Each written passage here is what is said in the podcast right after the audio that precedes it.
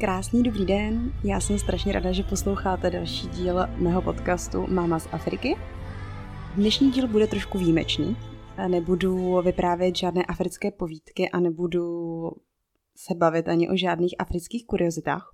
Rozhodla jsem se, že pro vás natočím takové interview sama se sebou, jelikož mi poslední dobou dost často posíláte otázky na to, jak jsem se dostala do Toga, jak jsem se poznala s manželem, i když to všechno sice sdílím na mém blogu a ještě budu sdílet, protože jsem samozřejmě blog mě běží chvilku a neměla jsem ještě úplně tolik času uh, se ze všeho vypsat a nemůžu ani taky všechno napsat hnedka najednou, že jo? protože pak už uh, vy jste ani neměli proč důvod chodit na můj blog.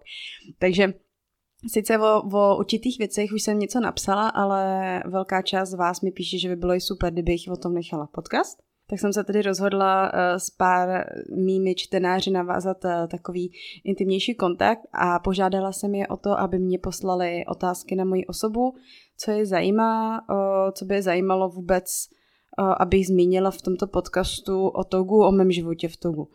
Takže jsem se sumírovala, dejme tomu nějakých 20 otázek, 15 až 20 otázek a řekla jsem si, že to rozdělím do dvou dílů Uvidím, jak se vám to bude poslouchat a jestli vás to vůbec bude bavit. Takže tímto bych vás zároveň chtěla poprosit, kdyby se vám uh, vlastně tato epizoda o, o mně samé líbila, tak prosím komentujte nebo mě nechejte nějaký feedback, abych věděla, jestli má vůbec cenu nahrávat třeba další díl. Proto jsem teda dnešní díl nazvala 10 plus 1 otázek a odpovědí na můj život v Africe. Jestli vás to bude bavit, tak udělám ještě jeden díl. Mimo to bych ještě vás ráda tedy pozvala znovu na můj blog eh, Máma z Afriky, kde tedy pokračuju v mém životním příběhu. Momentálně jste se mohli dozvědět, jak jsem se seznámila s mým partnerem a jak jsem vlastně poprvé opustila Togo.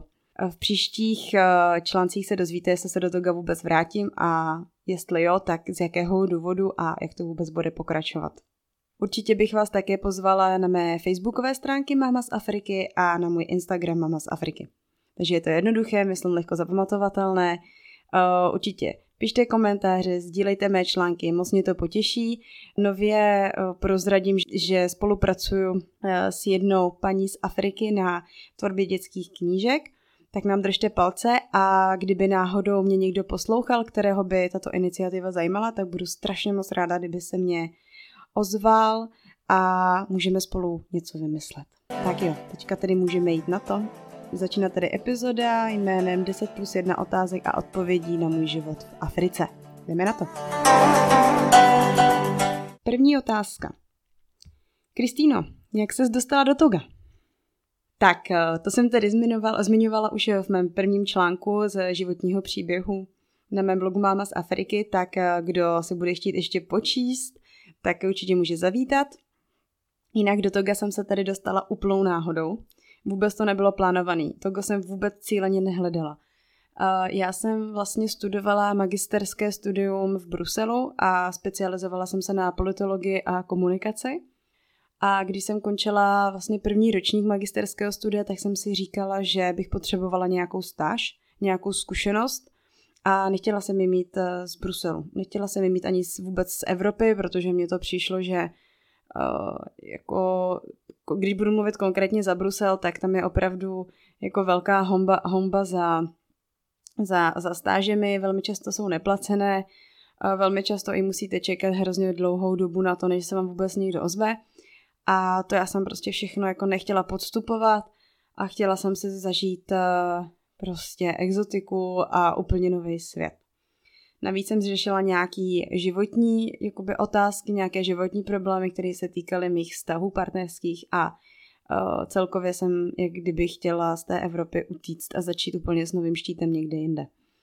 Uh, zažila jsem tedy hledat stáže a jakékoliv vlastně dobrovolnické uh, projekty, aktivity v Africe, protože tam mě vždycky táhla. Vždycky jsem se o ní zajímala a nedokážu říct proč Prostě to nějak, tak nějak bylo prostě ve mně vždycky. A řekla jsem si tedy, že toto léto, bylo to roku 2014, jsem se rozhodla, že budu hledat stáž eh, v subsaharské Africe. Rozhodila jsem tedy už v, někdy v dubnu nebo v březnu sítě. Eh, začala jsem hledat různé, různé inzerce ale musím teda přiznat, že to vůbec nebylo lehké něco najít, protože většina organizací, který mě ty stáže nabízela, tak eh, žádala registrace, a, eh, která samozřejmě byla spoplatněná, anebo žádali už nějaké předchozí zkušenosti s humanitárními eh, projekty a aktivitami, což já jsem samozřejmě neměla. Takže můžu říct, že to trvalo třeba dva, dva měsíce, než jsem jakoby vůbec něco vhodného pro mě našla. Pak jsem zkoušela rozjíždět jakoby stáž přes moji školu, která by mě poslala do Jihoafrické republiky, ale tam také pak došlo k určitým problémům s finančníma a vůbec vyjednávání mezi školama, takže to pak taky všechno padlo. No a já jsem si už myslela teda, že nikam neodjedu, že budu teda v tom Bruselu. No a až jednou opravdu náhoda, nikdy se nedívám do, do jakoby žádostí o zprávy na Facebooku, nebo aspoň v tu dobu jsem to dřív jakoby nedělala a uh, něco mě jakoby na to upozornilo, tak jsem si řekla, ty kouknu se prostě, jestli tam náhodou něco není, no a zrovna tam byla zpráva od jednoho pána Stoga, že viděl můj inserce a že se mu líbí můj životopis a že by mě nabídl stáž neplacenou, ale že bych měla proplacený ubytování a stravný. A byla by to stáž na dva měsíce po dobu letních prázdnin. Já bych si pouze platila letenky a a víza.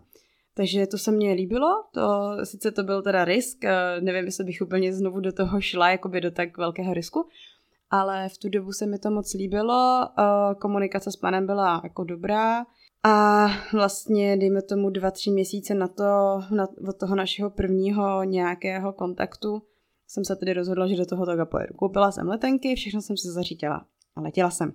A Přiznám se, nevěděla jsem, kde je Togo, nevě, neznala jsem vůbec tu zemi, nevěděla jsem o ní totálně nic.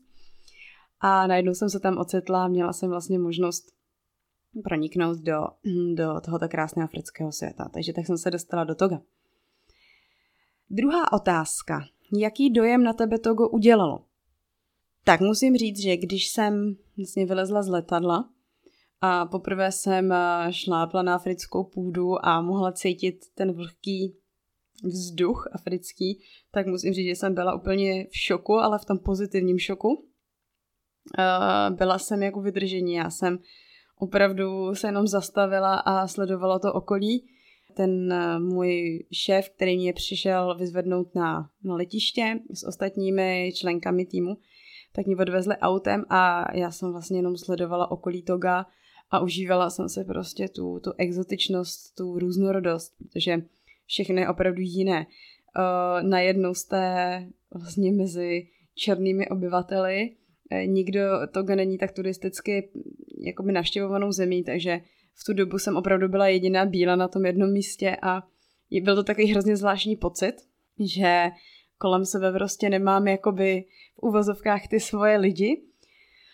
Takže to byl opravdu takový zvláštní pocit, ale ta země mě strašně uchvátila. Opravdu si pamatuju doteď ten, ten vzduch vlhký a takovou jako pohodu, no. Přišlo mně všechno, že nikdo nikam moc nespěchá, všichni jsou všichni se usmívali na mě a bylo, cítila jsem se krásně přivítaná v té zemi, takže opravdu to na mě udělalo strašně moc dobrý dojem. Třetí otázka. Co se ti v Togu líbilo?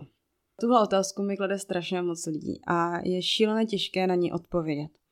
Protože já jsem v Togu pobývala pět let a něco jiného se mně líbilo na tom Togu ze začátku a něco jiného se mě na něm líbilo vlastně po těch třeba pěti letech. Uh, musím říct, že teda kdybych to vzala z, tý, z toho, z té krátkodobé perspektivy, tak ze začátku se mě líbilo samozřejmě na tom togu vlastně všechno. Já jsem byla vlastně vším okouzlená. Líbily se mě lidi, líbilo se mě, líbila se mě příroda, líbil se mi styl života, líbila se mi hudba. Všechno se mi líbilo, chutnalo mi jídlo. Vlastně s ničím jsem v podstatě neměla problém. Jenže je také třeba poukázat na to, že já jsem v tu dobu věděla, že odjíždím, že jsem tam byla opravdu na stáži, že tam budu jen dva měsíce. Takže já jsem eh, měla mm, takovéhle nastavení z toho důvodu, že jsem věděla, že tam jsem jenom na chvilku a užívala jsem se to na 100%, plnými doušky. No ale kdybych se měla za, zaměřit tedy na ty, na ty pozitiva, tak určitě se mně líbilo, že jsem byla přijatá v té společnosti. Jo, když to vlastně porovnám, jak třeba jsou u nás při, eh, přijímaní eh, Afričani nebo vůbec jiné, jiné kultury, jiné rasy, tak eh, mě je za ně hrozně líto, protože většinou se setkají s negativním přijetím, zatímco já, když jsem vlastně byla jakožto běložka a evropanka v jejich zemi v Africe, na jiném kontinentě, mezi jinou kulturou, tak jsem byla úžasně přijatá. Všichni se na mě usmívali, všichni mě zastavovali, všichni se ptali, odkače jsem, co tu dělám. A líbilo se jim, že mluvím aspoň trošku jejich jazykem. Takže to bylo, to bylo skvělé. Opravdu jsem se cítila uh, jako mezi svými v uvozovkách samozřejmě a necítila jsem se jako nějaký vetřelec. Nikdo na mě nikdy nekoukal nějak zle. Uh, další věc, která se mně líbila, tak uh, takovej ten prostě africký, takové to africké plnutí času. Nikdo vás do ničeho moc netlačí, všichni jsou jako v pohodě, uh, nikdo nikam nespěchá, je to prostě na pohodu. Já, já jsem se tam opravdu přišla jako na pohodu a bylo to strašně rapidně u mě vidět, že jsem vlastně přišla z toho zrychleného Bruselu, kde zas naopak teda vás každý do všeho tlačí a musíte jet jak robot a být všude na čas a mít eh, deset diplomů a já nevím kolika ti jazyky musíte umět mluvit, takže já jsem to viděla, opravdu to bylo země, u mě to bylo vlastně změna ze dne na den a strašně, strašně jsem se to užívala, tady tu změnu, takové to zpomalení té, té mé duše a toho mého nastavení. Uh, dále určitě se mně hrozně líbilo, to bych spíš řekla, jakoby, co, mě, co mě chutnalo, tak to bylo africké jídlo, uh, africké potraviny, africké ovoce, to se vůbec jako nedá s nějakým dovozem tady u nás porovnat. Prostě probudit se, dát si čerstvý ananas, mango, do toho avokádo, i ty jejich vlastně vypěstovaný malý rajčátka, malý, malý mrkve. Je to, je, to, je to strašně výborný, takže to bylo skvělý, ryby tam byly úžasný samozřejmě. Takže to, ale to bylo na začátku. No a pak se zase musím přiznat, že vlastně z toho dlouhodobého hlediska mě samozřejmě tady to nastavení pak jako úplně nevyhovovalo, protože přece jenom pocházím z nějaké kultury a jsem nějak nastavená. A já jsem člověk, který je dosti organizovaný a jedu ráda na plán. Takže pak paradoxně vlastně to, co teďka vám říkám, co se mě líbilo na začátku, tak mě pak postupem času začalo vadit. Protože pak, když jsem tam už i začala pracovat a budovala jsem si nějakou kariéru, tak tam samozřejmě ten člověk rád s něčím jako počítá a je rád, když eh, něco opravdu funguje tak, jak má. A zase, když pak jednáte s lidmi, kteří mají na všechno dost času a jsou takový vyrelaxovaný až moc pro vás, tak to mě pak jako úplně nevyhovovalo, ale jako vždycky jsem, se, vždycky jsem se na to v podstatě nějak jako zvykla. Ne úplně na 100% to prostě nejde, ale vždycky jsem si řekla, že prostě jsem v jiné kultuře a to musím respektovat. Takže asi to, co se mně na, tom, na, na Togu určitě líbilo. Co mě na Togu vadilo? Čtvrtá otázka. Tak jak už jsem řekla, jak už jsem trošku nakousla v té třetí otázce, tak pak mě tam teda postupem času začalo vadit právě uh, až ta jejich moc velká vyrelaxovanost. To, že na, na, na nic moc jako nespěchá, nic moc neorganizují, nic moc neplánují. Takže se stávalo, že, já nevím, byly meetingy a lidi tam docházeli s hodinovým spožděním a já jsem se prostě na tady ty věci nedokázala jako, jako vůbec zvyknout. Na nikoho ani není jako moc spolech. Uh, nedělají to z toho důvodu, aby vás nechali na holičkách, ale opravdu tím, že většinou jim do toho něco jako přijde a uh, oni jsou takoví, že dejme tomu, já dám příklad, když to žen spěchá třeba na nějakou schůzku, za teda on jako nikdy nespěchá, jo, ale když ví, že má třeba ve tři hodiny odpoledne nějakou schůzku a mezi tím prostě na té cestě na tu schůzku potká třeba svoji kamarádku nebo eh, kamaráda nebo kohokoliv prostě, kterého na té ulici zná, tak uh, se s ním vždycky jako začne bavit, ale ta, ten rozhovor trvá třeba čtyři hodiny. Jo, takže Uh, nikdy to, nikdy jako neuvidíte uspěchanýho Tožana, který řekne jo, jo, jo, čau, čau, hele, prosím tě, já ti zavolám, jo, teďka nemám čas, to se v životě nestane. Takže to mě opravdu vadilo. Neorganizovanost a že nebyly na čas. No, co se týče životních podmínek, tak tam mi určitě vadilo uh, jako nepořádek na silnicích, na ulicích. Strašný nepořádek, všude rozházený uh, plastové sáčky a jiný prostě odpadky, lidi se moc o to své prostředí tam nestarají, ale zároveň jako to nechci odsuzovat, protože eh, samozřejmě je na tom vina, vin i stát, protože tam není, nějak, není nějaký hromadný svoz odpadu, neexistuje to, neuvidíte tam popeláře, nebo když už je vidíte, je to tak, to jsou popeláři, kteří se starali jen o nějakou tu administrativní oblast, která je v centru Lomé, která musí být čistá samozřejmě, když se konají nějaké konference nebo nějaké mezinárodní meetingy. Ale, ale jakoby normální ulice, které jsou v Lomé, tak ty, o ty se prostě nikdo nestará, musí se o ně starat lidi sami. A ono, když jako, ono, když jako nemáte kam vyvážet ten odpad, tak většinou ho prostě necháte eh, buď to před barákem, nebo někde prostě pohozený na půli cesty, anebo ho spálíte, což jako taky úplně není OK, že jo, protože pak se to všechno dýchá a ten vzduch teda se tím jako hodně, hodně kazí, no. A navíc taky není moc estetický, když všude vidíte, že se pálí, uh, pálí odpadky, takže to se mně nelíbilo, co se týče tedy nějakého zdravotnictví a celkově jako bezpečnosti, tak to je asi možná na příště, to by když tak nechala na, na, na další díl, ale mm, jakoby v tomhle je to, to Togo a celá Afrika složitá, protože uh, kdo má peníze, tak uh, si zaplatí v Africe všechno, takže kdo má peníze, tak by určitě řekl, že zdravotnictví je na top úrovni, protože se zaplatila nějakou francouzskou nebo americkou soukromou kliniku, ale samozřejmě, kdybych se bavila o státních klinikách nebo nemocnicích, tak ty jsou na tom hodně špatně. Takže to určitě není OK. A kdybych se bavila o bezpečnosti, tak eh, takhle, z mých zkušenosti pětiletí jsem eh, neměla nikdy žádný konflikt, žádný problém. Nikdy jsem nebyla napadená nebo okradena. Je pravda teda, že mě stále eh, hlídal můj manžel, že jsem jako nikam moc sama nechodila, nebo když už jsem někam šla sama, tak samozřejmě za bílého dne, ale ne večer. A večer prostě tak to se nedoporučuje ani u nás. Takže, uh, takže jako bezpečnost mě přijde, mě přijde úplně v klidu, v tom lome, v tom lome.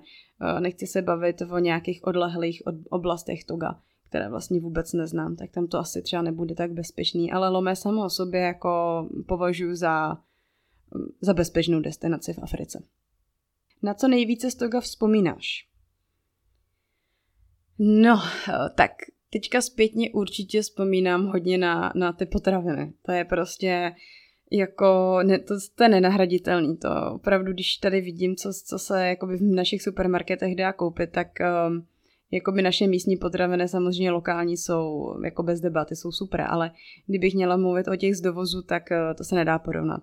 Takže určitě jakoby vzpomínám na, na dobré mango, papáju, plan, uh, plantážní banány, to, to je prostě věc, kterou já tady sice seženu, ale buď to je to strašně drahý a i prostě na to, i když to koupíme, je to drahý, tak to prostě není tak kvalitní a není to tak dobrý, jak já se to pamatuju. A strašně třeba vzpomínám na kokosovou vodu. A to jsem teďka právě byla zase hrozně zklamaná, protože jsem uh, si taky šla tady koupit do jednoho obchodu prostě kokosovou vodu a vůbec to nebylo to, co, na co jsem byla zvyklá. No. Takže tam, tam opravdu se ta kokosová voda pije z čerstvého kokosu a stojí to strašně málo a je to strašně výborná věc. Osvěží to, je to takový sladký, no výborný a zatím jsem to tady jakoby ne, ani jako se to nepřibližuje prostě té, té, té pravé chuti, jsou to takové kokosové vody, nekokosové vody, no, takže, uh, takže to mě teda strašně teďka úplně chybí, jsem se na to vzpomněla.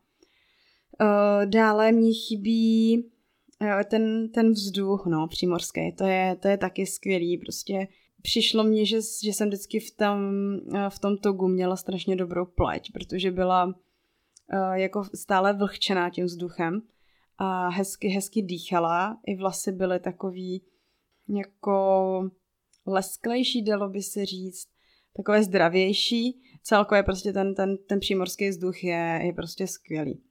Takže to mě trošku chybí.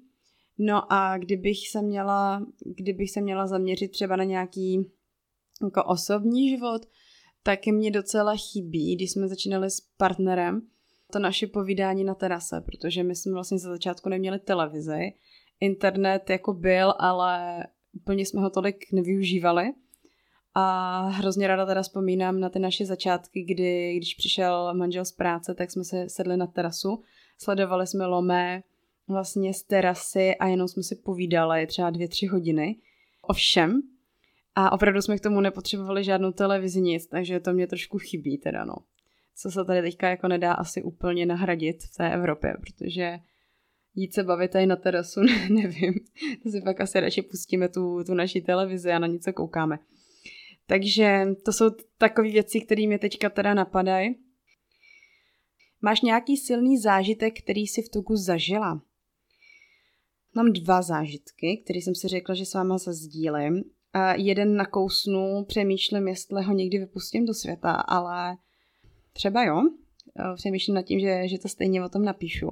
První samozřejmě silný zážitek, negativní, byl, že jsem musela vlastně prodělat v Togu potrat, eh, jelikož se mé těhotenství úplně nedobře vyvíjelo, došlo k takzvanému zamlknutému nebo zamlklému těhotenství a musela jsem mít tedy, musela jsem mít na vyvolávaný porod.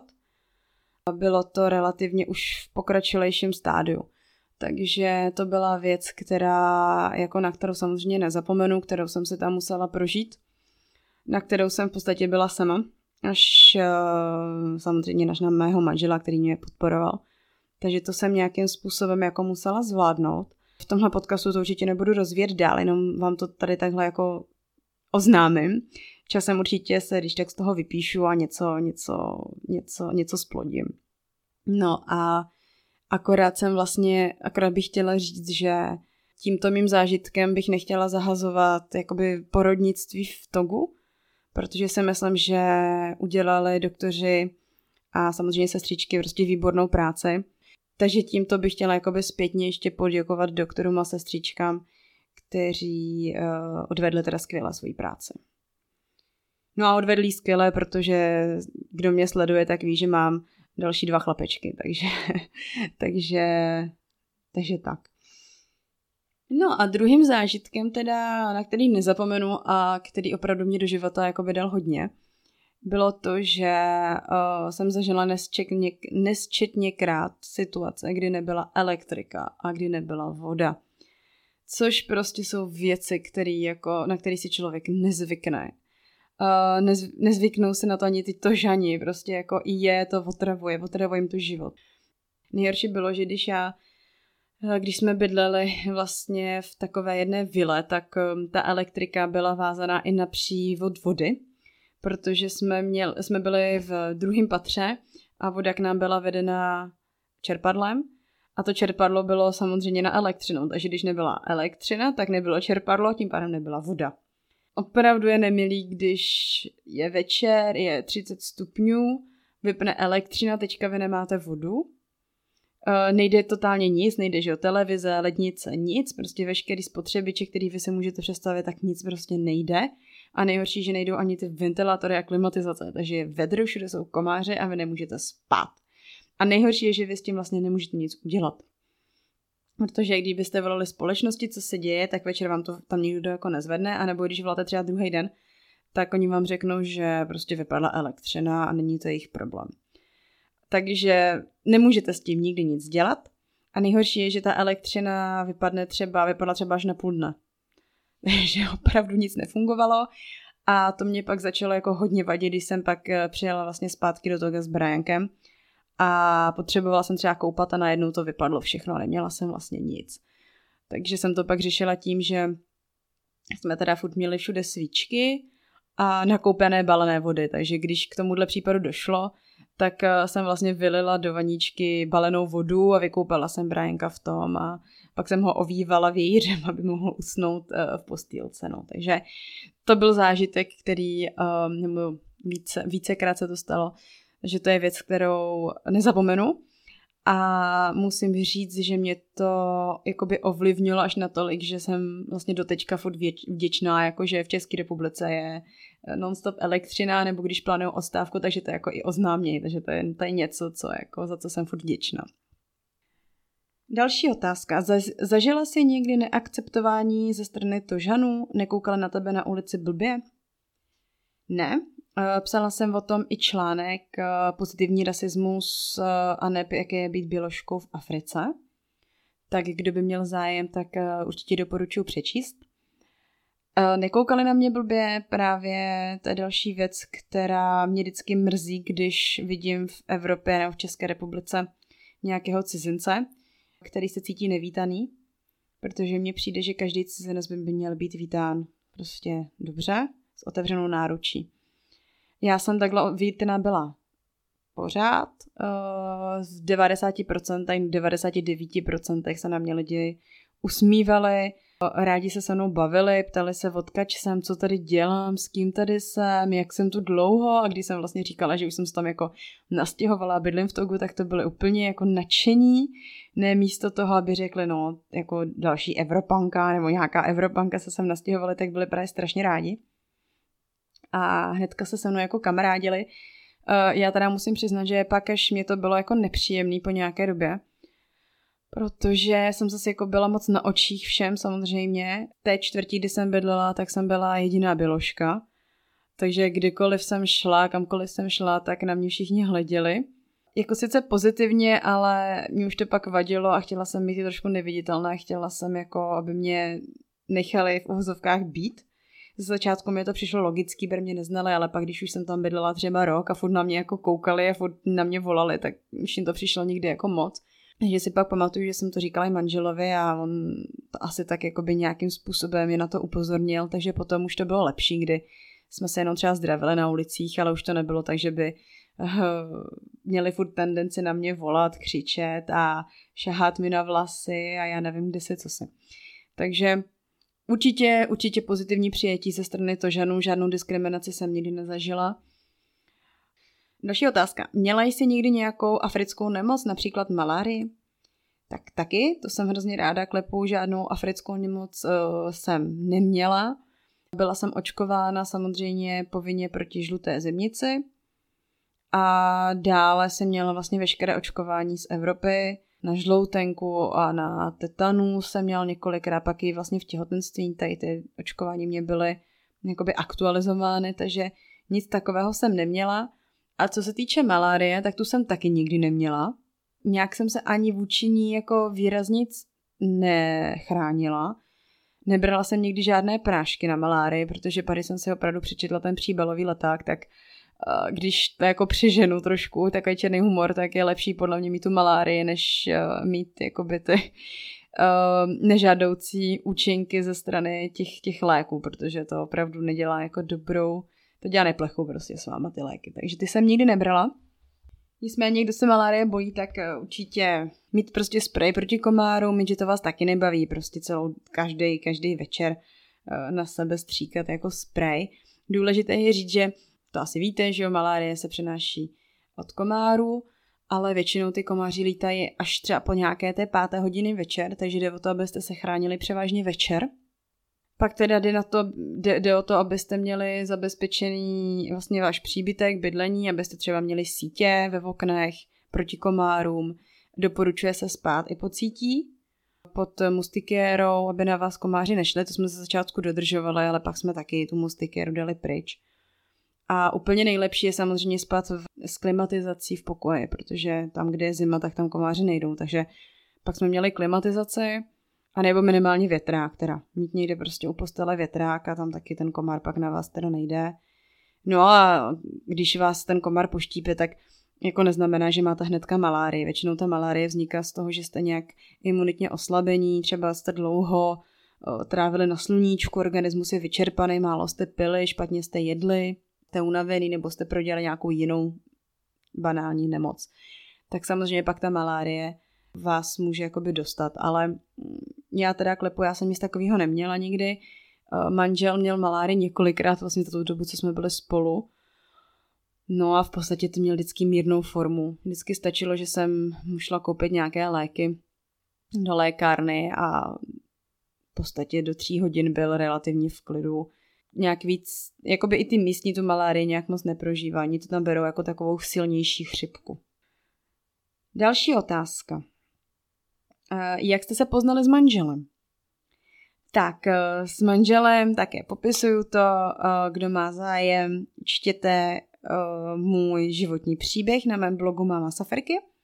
Jinak s manželem, teďka jsem o tom nedávno psala, Poznali jsme se v posilovně, v tělocvičně, já jsem tam totiž v mém volném čase začala přecvičovat zumbu a manžel tam dělal trenéra, takže jsme se potkali v posilovně, no a pak vlastně jsme plánovali nějaké další akce spolu a e, ten vztah se nějakým způsobem vyvíjel. Takže v tělocvičně.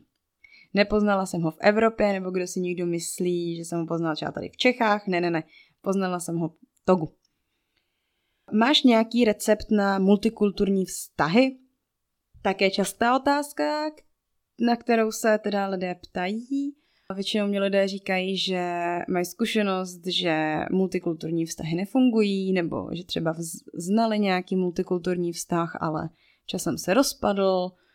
A jak to teda s manželem máme, nebo děláme, že jsme stále spolu. Tak, za prvý, já bych úplně nerada jako dávala nějaké rady. Nemyslím si za prvý, že jsem ještě natolik jako stará, abych mohla poučovat. A dále si myslím, že jako recept na vyloženě multikulturní vztah není. Myslím si, že by se mělo o multikulturní vztah pečovat stejně jako o jakýkoliv vztah. Takže já vám akorát řeknu, jak to zatím teda s manželem děláme my. Zatím nám to funguje, ale to, že nám to funguje, tak nemusí znamenat, že by to fungovalo i někomu jako jinému. Takže určitě teda uh, s manželem na prvním místě tolerance. Tolerance obou kultur. Tohle si myslím, že je strašně důležitý, jelikož mám pocit, že v multikulturních vztazích vždy dochází k tomu, že jedna kultura je jakoby nadřazená té druhé a to nedělá nikdy dobrotu. A kor, když jste prostě ve vztahu s Černochem, s Afričanem, kteří jsou sami o sobě dosti hrdí, tak si myslím, že když pak třeba ten Evropan nebo Evropanka má tendenci jakoby tu africkou kulturu mm, trošku jako minimalizovat, tak ten Afričan, mluvím se, budu, budu spíš teda dávat příklady uh, vztahu jakoby Evropanek s Afričany, tak ten Afričan má podle mě pak tendenci se stáhnout a vrátit se třeba do té své vlastní země, v případě, že žijou tady, tady v Evropě. Protože, jak říkám, Afričani jsou sami o sobě dost hrdí, uh, mají nějakou historii, kterou, jakoby, která je známá, která není úplně pozitivní, velice negativní. Myslím si, že když ten Afričan má pocit, že ho v tom vztahu, že ta jeho kultura není viděna jakoby rovnoprávná, tak má tendenci se stáhnout a z toho vztahu většinou utíká. Tak to je jenom taková moje jakoby zkušenost, kterou, kterou já vnímám a vnímala jsem ji i třeba u míšených vztahů v Togu. Já se tedy snažím s manželem uh, jakoby vyvažovat ty obě kultury v našem vztahu. Takže pro mě je prostě důležité, aby, abychom vlastně ty, abychom se vzájemně tolerovali, abychom vzájemně tolerovali své kultury. Uh, dám příklad, když jsem byla vlastně v Tugu a nutně jsem potřebovala třeba, aby, abych si dala jogurt, který se úplně v Tugu jako neprodává na každém rohu, tak prostě manželovi nedělalo problémy třeba v 9 hodin večer sednout prostě na motorku, jet do nějakého dalekého mezinárodního supermarketu a jít mě koupit ten jogurt, protože jsem zrovna není měla chuť. Takže uh, i z toho důvodu, když vlastně teďka manžel je u nás v České republice, takže i když on má nějaké požadavky třeba na africké jídlo, tak mě prostě nedělá problému ho udělat, protože si myslím, že na to má právo a snažím se mu vyhovět. Takže tolerance podle mě a vzájemná akceptace obou kultur, což vy teďka, když mě posloucháte, tak třeba říkáte, no jo, to je jasný, jo, ale jako ono to úplně jasný není. Já si myslím, že právě když pak uh, ty partneři z různých kultur jsou spolu, tak opravdu, akor když třeba jsou v té Evropě, tak si myslím, že je furt ta tendence um, preferovat tu jednu kulturu. S tím prostě nesouhlasím. Myslím, že by se vždycky měly, měly ty kultury jako vyrovnat. Uh, další věc určitě respekt, tak to prostě platí v jakýmkoliv vztahu. Prostě ty partneři by se měli respektovat, uh, být vlídní, mluvit spolu hezky, zdvořile, slušně, vyslechnout se. Když má jeden problém, tak by bylo dobré, aby ho ten druhý podpořil a naopak. A zároveň podle mě je dobrý, když jsou si ty partneři nejlepšími přáteli. Takže třeba takhle to mám já já když je jakákoliv novinka nebo cokoliv v životě, co já potřebuji vyřešit, tak to nejdřív prostě řeším s partnerem, až pak eh, vlastně s ostatními lidmi. A to samý očekávám i samozřejmě od ní. Takže To je další věc, kterou bych ráda zmínila. A ještě jednu, určitě komunikace. Samozřejmě eh, komunikace je strašně důležitá. U těch multikulturních partnerství eh, je to tam těžší v tom smyslu, že nemáte společný jazyk pravděpodobně, takže se vždycky někdo musí přizpůsobit, ale to už je na tom nastavení na začátku toho vztahu.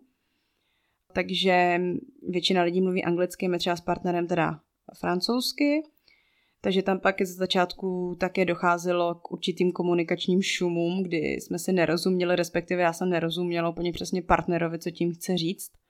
A tím to nemyslím, jako že bych mu nerozuměla jako slovo od slova, ale spíš jsem jakoby nerozuměla té jeho jako africké komunikace, tomu, tomu stylu té komunikace, jakým on na mě mluví. Takže ze začátku tady ten problém určitě byl a trvalo na nějakou dobu, než eh, jsme se pochopili a porozuměli, jak to ten druhý myslí. Eh, abych byla konkrétnější, tak já jsem třeba relativně výbušný typ a hodně ráda jako uh, řeším věci teď hned. Jo, takže když je nějaký problém, tak já se na ten problém prostě potřebuji sednout a vyřešit ho teď hned. Což jako můj manžel úplně takový není, ten spíš jako nad tím problémem hloubé, dumá a rád to řeší s určitým spožděním, což já už pak jako zase nevím, o co, o co jde, jaký problém jsme vlastně vůbec měli. Uh, takže jakoby to jsme, to jsme se museli mezi sebou vykomunikovat a museli jsme se naučit, jak každý z nás komunikuje a dalo by se říct, že furt tam je ještě jakoby mezera, furt je ještě co se učit, možná spíše z mé strany, ale když to porovnám s těmi začátky, tak jsme udělali jako 200% pokrok, takže si myslím, že je dobrý. Poslední otázka. Co si myslíš o výchově míšených dětí? Tak vzhledem k tomu, že mám zatím ještě dosti malé děti, vlastně tříletáka a jedna a půl letý, dalo by se říct, miminko dítě, tak e, ještě to úplně nemůžu tak jako hodnotit, protože jsou opravdu dost malí. A e, ta výchova spočívá zatím v tom, jako že jim říkám, nedělej tohle, nelez tam, e, nech to bejt. Takže nechci úplně soudit. Ale z mých předešlých zkušeností a tím, že, že mám hodně kamarádů, kteří jsou míšení mulati a bavím se s něma, tak vím vlastně, jakými problémy oni procházeli. Co je důležité podotknout, je, že u míšeného člověka, který vlastně pochází z dvou kultur, eh, nastane období, kdy ten člověk uvědomí, že vlastně není ani jedno, ani druhé. To znamená, není ani černý, ani bílý. A je strašně důležité, abychom my rodiče vlastně těmto dětem vytvořili takové prostředí, ve kterém oni pros- vy- vyrůstají. To znamená, potřebujeme jim ukázat, že jsou jak Afričani, tak Evropani. Je potřeba, abychom my rodiče prostě jim ukázali, že jsou z dvou kultur, a obě kultury jsou stejně dobré. Nejsou ani víc bílí, i když vyrůstají vlastně v Evropě, která je z převážné většiny bílá, ale nejsou ani černí. Takže tohle je podle mě strašně velká challenge jako nás rodičů, prostě těm dětem ukázat, že jsou oboje a aby, aby, aby tady tím souhlasili, aby, aby to akceptovali. Protože uh, opravdu se setkávám s lidmi, kteří říkají, že dotečka nevidí jako odkud jsou nevědí, jestli jsou jako více Češi, nebo jestli jsou více a teďka se doplňte nějaký africký stát. Lidi mají také tendenci se jich ptát, ty odkud jsi? Jako nevypadáš jako Čech, odkud jsi? Jo, a tyto lidi mají vlastně pak problém vysvětlit, že jsou Češi. Jako vypadají trošku jinak, ale prostě jsou Češi. Takže pro mě je strašně důležité, abych mým klukům vlastně vysvětlila uh, za prvý, aby byli třeba i úplně OK s tím, když je někdo označí jako černoušky. Protože prostě černí jsou. Jo, ale aby se jako nenaštvali, aby to nebrali nějak negativně. Takže to si myslím, že bude pro mě taková trošku výzva. A opravdu chci jakoby uspět v tom, aby byli hrdí na to, že jsou jak Afričani, tak Evropani. Dále určitě teda chci uh, jakoby mi děti psychicky připravit na to, když se budou do budoucna setkávat s třeba s určitou mírou diskriminace, nebo poukázání na to, že uh, ne, nemají úplně evropský vzhled, tak právě chci jakoby připravit na to, aby, aby uměli reagovat A z toho důvodu, tím bych to i ukončila, z toho důvodu právě um, jsem aktivistkou vlastně za, za práva těchto menšinových dětí. Momentálně se teda soustředím jenom na, na, na kulturu africkou a evropskou. A hrozně bych byla ráda, kdyby, kdyby se vlastně v naší společnosti se na tyto děti, vlastně, které jsou míšení, eh, dívalo ne jako, že jsou jiný, ale že, že prostě takový jsou a že to je úplně normální, že takové děti existují. Myslím si, že by bylo i dobré pro ty děti, aby se ne, nepoukazovalo stále před nimi, že jsou prostě jiný. Což bude ještě chvíli trvat, ale doufám, že třeba tím málem, co dělám, tím, že píšu blog a nahrávám podcasty, tak doufám, že jakoby ty lidi oslovím a třeba se to prostě bude šířit dál, to povědomí, že nejsou jenom lidi bílí, ale že máme i jiné vlastně odstíny kůže a nemusí se prostě na to poukazovat, nemusí se na ty děti koukat jako s, s údivem, ale prostě je brát, že v té společnosti jsou a akceptovat je úplně stejné jako naše ostatní uh, spoluobčany České republice. Tak jo, tak tím bych já to asi zakončila, tento první můj takový um, rozhovor sám se sebou. Uh, dejte mi teda prosím vědět, jestli vás to zaujalo, jestli vás to bavilo. Eh, jestli jo, tak já budu ráda pokračovat. Můžete samozřejmě mě dál psát další otázky, zatím mám ještě aspoň takových deset navíc.